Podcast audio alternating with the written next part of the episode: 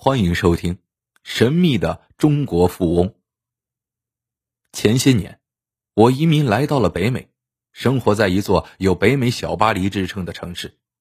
我在老人康复中心找到一份工作，负责照顾长期需要护理的老人。这天一早，主管对我说：“一号床来了个新病人，是圣玛丽医院重症监护室转过来的。他几天前摔倒后一直昏迷。”生命体征稳定，除了你，我们这儿没人会说中文，以后需要你帮我们当翻译了。换好工作服，我去查看一号床的情况。他是一位头发花白的中国老人，资料卡片上写着他姓马，已经八十岁了。他身材魁梧，像是北方人。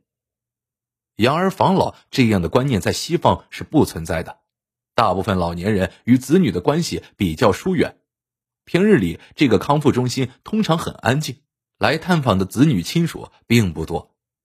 然而，自从一号床病人住院，来探访他的人络绎不绝，很多都是优雅的都市丽人，成了一道景观。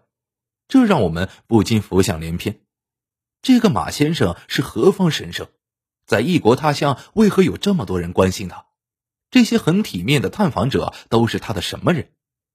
虽说这里的文化很注重个人隐私，但人性中窥探欲望都是相通的。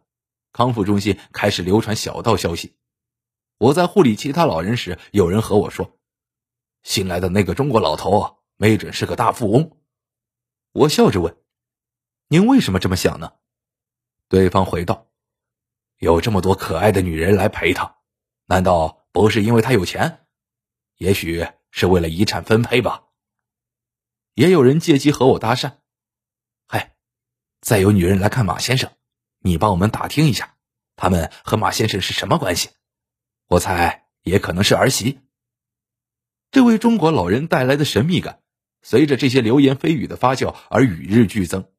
有一天，住在马先生隔壁的何在神秘兮兮的告诉我：“我看到好几次了，那几个漂亮的中国女人都拿着小本本，对他念念有词。”下次他们再来，你站在病房外帮我们听听，是不是在让老头立遗嘱呢？我揶揄道：“听了也没咱们的份，还是别去费那个神了。”何塞不好意思的朝我使了个眼色，说道：“这老头看来是个情圣，居然有这么多女友，不如你近水楼台先得月，把老家伙伺候好了，或许也能分一杯羹呢。”我不喜欢何塞的油腔滑调，嗤之以鼻的耸耸肩，便转身走了。半个多月后的一天，我正准备下班，一位穿着呢大衣、圆脸上长着一对梨窝的女士急匆匆的跑过来，用中文跟我说：“马老师醒了，请你来看看。”我在心里说：“马老师，他是他们的老师。”我心里带着一连串问号。立即跟着那个女士来到了一号床前。我看到马老师睁开了眼睛，虽然还是很虚弱，但他的双眸中闪烁着难以描述的光芒。我说：“太好了，你已经昏睡了十多天，终于醒了。您在公寓前摔倒后昏迷过去，是路人帮您叫的救护车。”马老师明白发生了什么，随即他看到了那位有梨窝的女士，疑惑的问：“小梅。”你怎么在这儿啊？那位叫小梅的女士解释：“马老师，您来康复中心之后，我们就定了值日表，每天两班制，陪您说话。您儿子儿媳晚上会来，他们白天上班，实在倒腾不过来。”马老师想起了什么，忧虑的问：“三月三，是不是已经过了？”放心吧，三月三那天特别成功，来了几百个观众。还有好几个本地媒体也都报道了，后来报名学中文的电话都被打爆了。